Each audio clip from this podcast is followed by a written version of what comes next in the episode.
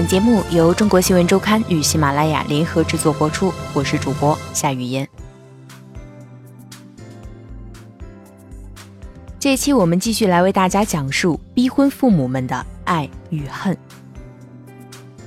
父母那一代人更加可悲的是，他们越是认为自己做得好，子女也就是我们这一代人接受的教育越优秀，越崇尚个人价值的实现。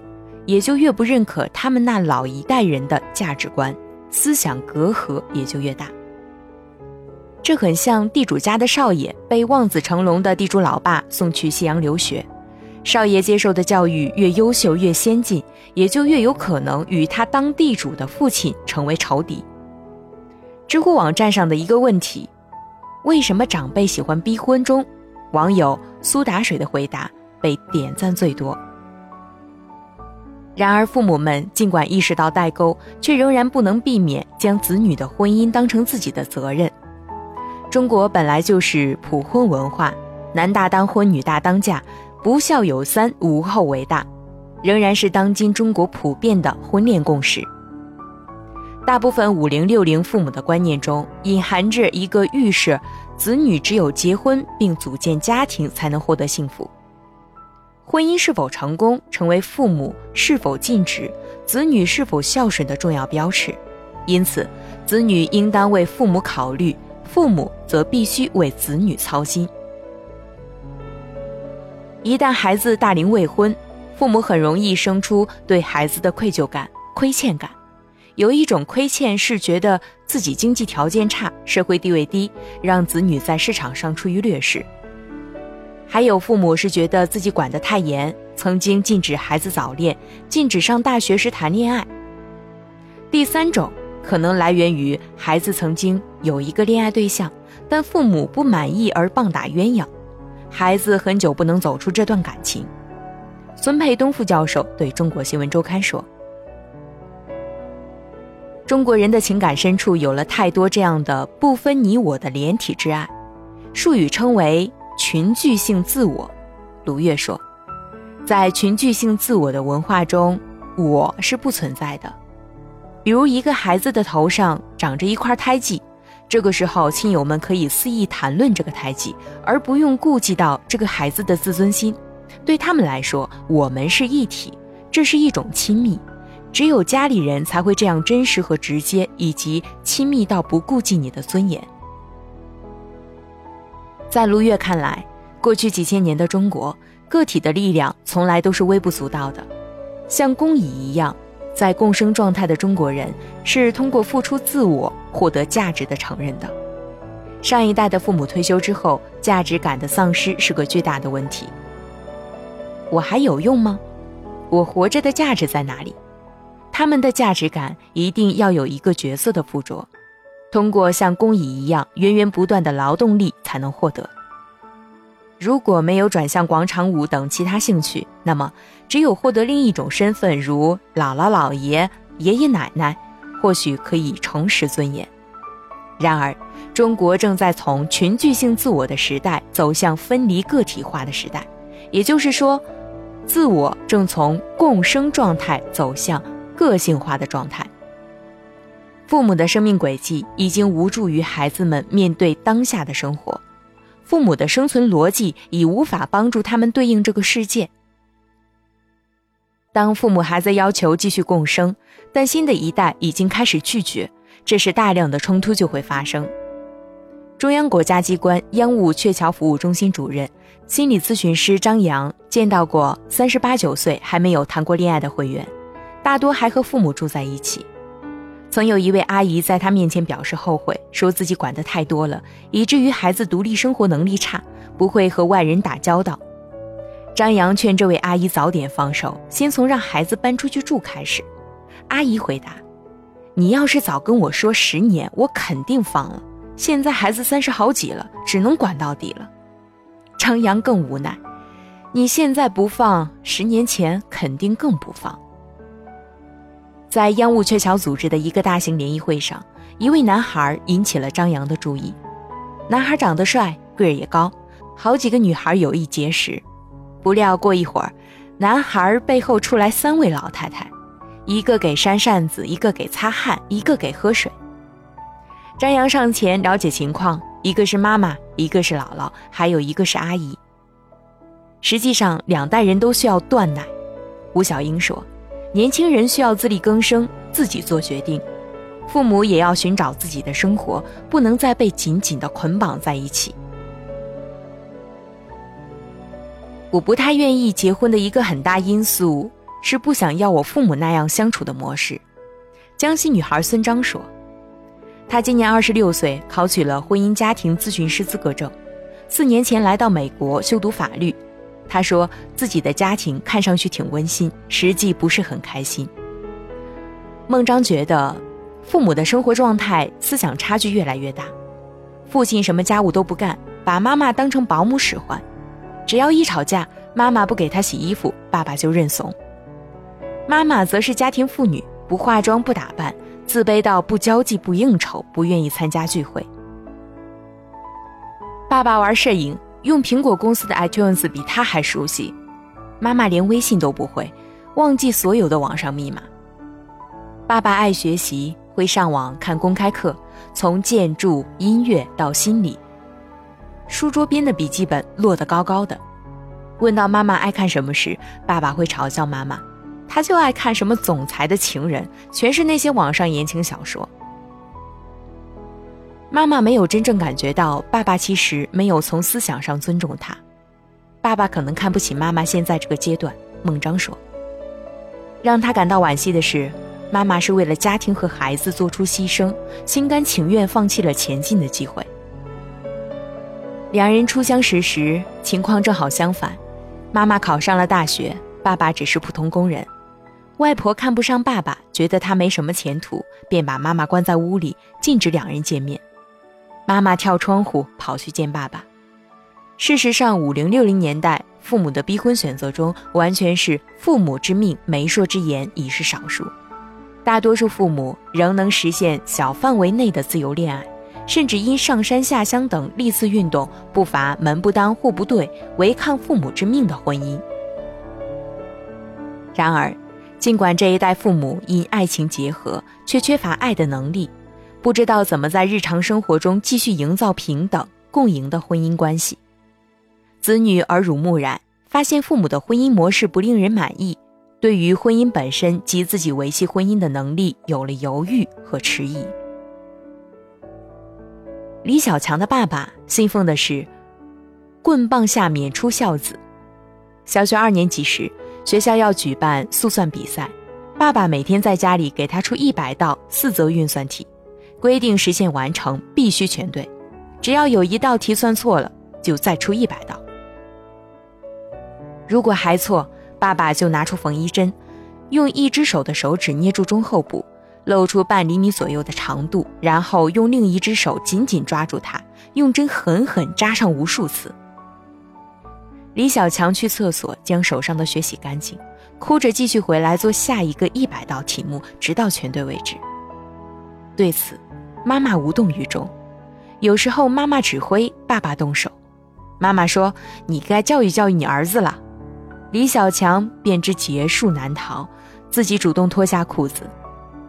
打骂常在厕所里进行，用那种老式衣架，粗电线外面包着绝缘塑料皮，很细，打起来会陷进肉里去，抽出一条条的红印。老一代的父母不习惯表达爱，不知道怎么去爱孩子，他们以为暴力才能让孩子们记住。李小强说，在湖北女孩杨依依看来，自己的父母属于应该离婚却凑合着过的那一类。两人本就性格不合，又不知道如何解决争端。在自己上大学后，两人渐渐争吵都没有了兴趣，回避一切矛盾，进入冷处理、冷暴力的状态。比如，爸爸在外面应酬，有时忘记告诉妈妈自己不回家吃饭。几次之后，妈妈的解决办法是再也不理会爸爸，自己一个人吃饭。有时爸爸准时下班回家了，却发现家里冷锅冷灶，连自己的那份饭菜都没有。接下来，爸爸更少回家吃饭，妈妈也更有理由指责对方不顾家，双方就这样渐行渐远。有事情要告知时，杨依依必须各自发消息给两个人，即使是在同一个屋檐下，爸爸妈妈就连孩子的新闻也互不交流。积累下来的坏情绪需要疏解，爸爸时不时的大醉一场，妈妈时不时的大哭一场，然后一切又像什么都没有发生过。杨依依有意识地控制自己不这样，但有时她会发现，自己似乎不能避免这种沟通无能。谈恋爱时，他也习惯性的将负面情绪憋在心里，一个人生闷气，而对方往往一无所知。中国青年男女缺少爱的教育，不知道如何谈恋爱，如何交往，如何维护一段关系。心理咨询师卢月说：“一方面对坏的婚姻印象深刻。”另一方面，对好的婚姻又没有办法。大龄未婚青年与父母的冲突更加尖锐。真正的爱是什么？真正的爱是感受美的能力，是一种感受美好事物的能力，包括但不限于对自然的四季、内心的风景和生活的本来面目的爱。真正的爱的能力是一种稀缺资源，包括知青一代在内的很少人比较缺乏。孙佩东副教授说：“逼婚其实是逼娃。有一次，一个省级卫视播出的电视剧中，出现了女孩未婚先孕的情节。画面中，妈妈陪着女儿去医院流产，在病房外的走廊，这位妈妈抹着眼泪，唉声叹气的。正在看电视的万玲阿姨突然调转头，对自己的女儿说：‘如果你这样，我支持你生下来。’万玲是湖南人。”出生于一九五八年，独生子女，三十四岁还没有结婚，成为一块心病。如今他告诉女儿的是，哪怕没有感情，也可以随便找个男人先结婚，生个孩子再离婚，孩子交给我来带，不用你操心。如果能找到合适的，不离婚当然最好；如果找不到，有个孩子更重要。万林告诉中国新闻周刊，老公曾经不忠。他对男性已经心灰意冷，婚姻对他的意义在于一个合法途径取得的孩子，他逼婚其实是逼娃。在中国，未婚生育是违反计划生育法的，除了要缴纳高额的社会抚养费，还可能面临不能上户口的难题。在社会上，未婚妈妈仍然被歧视，但是一个结婚证却可以解决这一切，这也是万阿姨最后的退路。没有办法的办法。女儿不同意，这样对他人、对孩子都不负责任。那我去精子库找一个，不也可以吗？让女儿惊讶的是，妈妈没有发火。万阿姨考虑了两天，告诉女儿说，还是不行，至少要让孩子知道自己的爸爸是谁。这让女儿明白，妈妈在认真考虑这个办法的可行性。她提出的随便结婚、生娃再离的办法，不是心血来潮。我身边就有没有孩子的，实在生不出的，至少也会找亲戚朋友抱养一个。说句不好听的，没有孩子住养老院也没人看，自己死在家里都没人知道，谁会替你收拾？万阿姨心有戚戚。她看新闻。常有孤寡老人死在家中，被发现时已是累累白骨的消息。他学会用微信将链接发给女儿，以示警醒。他家住一楼，窗外便是小区道路，人来人往，这让他感到安慰。以后动不了，我站在这窗户口，找人帮我买两个馒头，总会有人应的。对未来养老的恐惧，几乎是他们这一代人的共同特征。只生一个好国家来养老的允诺，已伴随着中国经济体制改革消失。原先国家托底的教育、医疗和住房甩向市场，个体和家庭被迫接盘。无论是父辈还是子代，转而回归家庭和私人关系，以寻求原先由国家提供的公共产品所获得的未来生活的安全感与确定性。孙佩东副教授说。二零零八年，万宁以国企全民所有制工人的身份退休，如今每月退休金为两千五百四十六元。他本来觉得还行，有从市属企业退休的朋友还领不到一千三百块钱，但前几天另一位朋友告诉他，这个三线地级市的养老院价格是每月三千元，他便有些不高兴，不能生病，只够吃饭，养老还是只能靠独生女儿，以后独生女儿靠谁？只能靠孩子。万灵坚信这一点。当然，他的考虑还有不少。两人一起料理四位老人的后事，也比一个人对付两个人强。再过几年就六十了，要趁自己身体还好，帮忙把小孩拉扯大。老公是位处级干部，刚刚退休，眼看着人情越来越淡，女儿再不结婚，这么多年送出去的礼金都收不回。转型期社会结构的分化和人口流动的加剧，以及老龄化社会、独生子女政策等因素。加上政府社会保障的整体不足，这让在中国现有制度下，老百姓认为靠国家制度不能带来完全的安全感。日常生活中有很多风险是依靠正式制度、同事朋友关系不能解决的，只能靠强有力的家庭关系来解决，这才是最有中国特色的。吴小英对中国新闻周刊说：“在中国，家庭能够承担很多责任。”个体收入不稳定、通货膨胀的生存压力、住房、医疗、赡养老人、看护医疗等等，这让家庭本身成为风险社会中个体寻求安全感的最终堡垒和依托。婚姻由此从个人的情感归宿变成过日子的支撑单位。简单来说，很多中国人，尤其是长辈，觉得成个家更安全，如万灵一般的中老年女性，极力促成子女的婚姻。他们害怕自己老无所依，害怕子女孤苦伶仃，怕已成为他们人生字典中的一个关键字，成为一种沉痛的精神负担和时刻长鸣的警钟，并且自然而然地转嫁到下一代身上。在吴小英看来，转型期中国式婚姻焦虑的核心问题还在于人们对婚姻动态性所导致的脆弱性认识不足。因而希望通过精心选择，一劳永逸地找到所谓靠谱婚姻的企图。婚姻的脆弱，一方面是家庭观念中个体主义的上扬，其次是中国特色的家庭制度的无厘头。他举了一个例子：最近两个月来，有媒体报道，上海市因为买房引起的假离婚现象明显增多。上海市实施最严楼市新政后。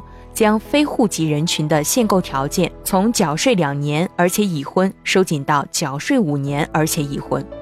这些假离婚的人可以避开限购之外，还能够买房避税，享受首套房的低首付政策。政府在公共政策问题上家庭视角一定程度的缺失，或者说在家庭政策制定过程中缺乏一以贯之的逻辑，使得婚姻的外部环境和支持系统缺乏可持续性。不少政策甚至是以对婚姻和家庭的伤害和破坏为前提和结果，这进一步加剧了婚姻家庭在这个时代的脆弱性。吴小英说。然而，尽管婚姻本身风险和脆弱性日益增大，但是似乎只有婚姻是长辈们对抗人生不安的唯一方式。